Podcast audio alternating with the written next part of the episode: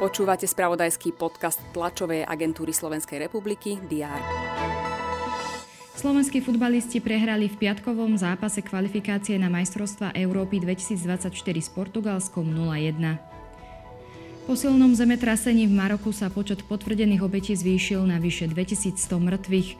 Záchranné týmy nadalej pátrajú v zasiahnutých oblastiach po ľuďoch, ktorí prežili. Zemetrasenie s magnitúdou 6,8 z piatkovej noci bolo najsilnejším v Maroku za vyše 100 rokov. Aj tieto správy priniesol uplynulý víkend. Všetky dôležité aktuality budú redakcie TSR mapovať aj v ďalšom septembrovom týždni. Je pondelok 11. septembra, prinášame vám prehľad očakávaných udalostí. Poslanci Národnej rady sa opäť pokúsia otvoriť mimoriadnú schôdzu.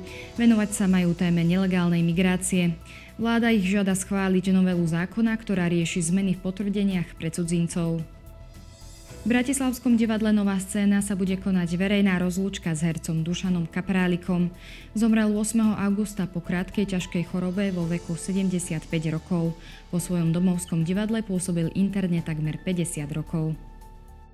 Trenčianská radnica priblíži postup stavebného úradu mesta v súvislosti so zbúraním budovy v areáli bývalej textilnej fabriky Merina.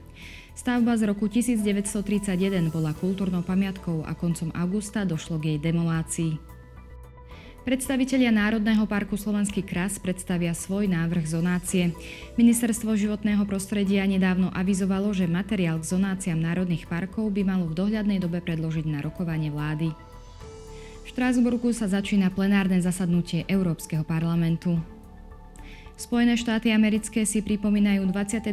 výročie teroristických útokov z 11. septembra 2001.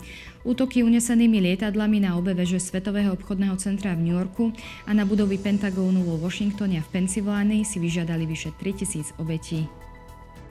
Pri príležitosti Dňa Katalánska sa v Barcelóne uskutoční demonstrácia za nezávislosť od Španielska.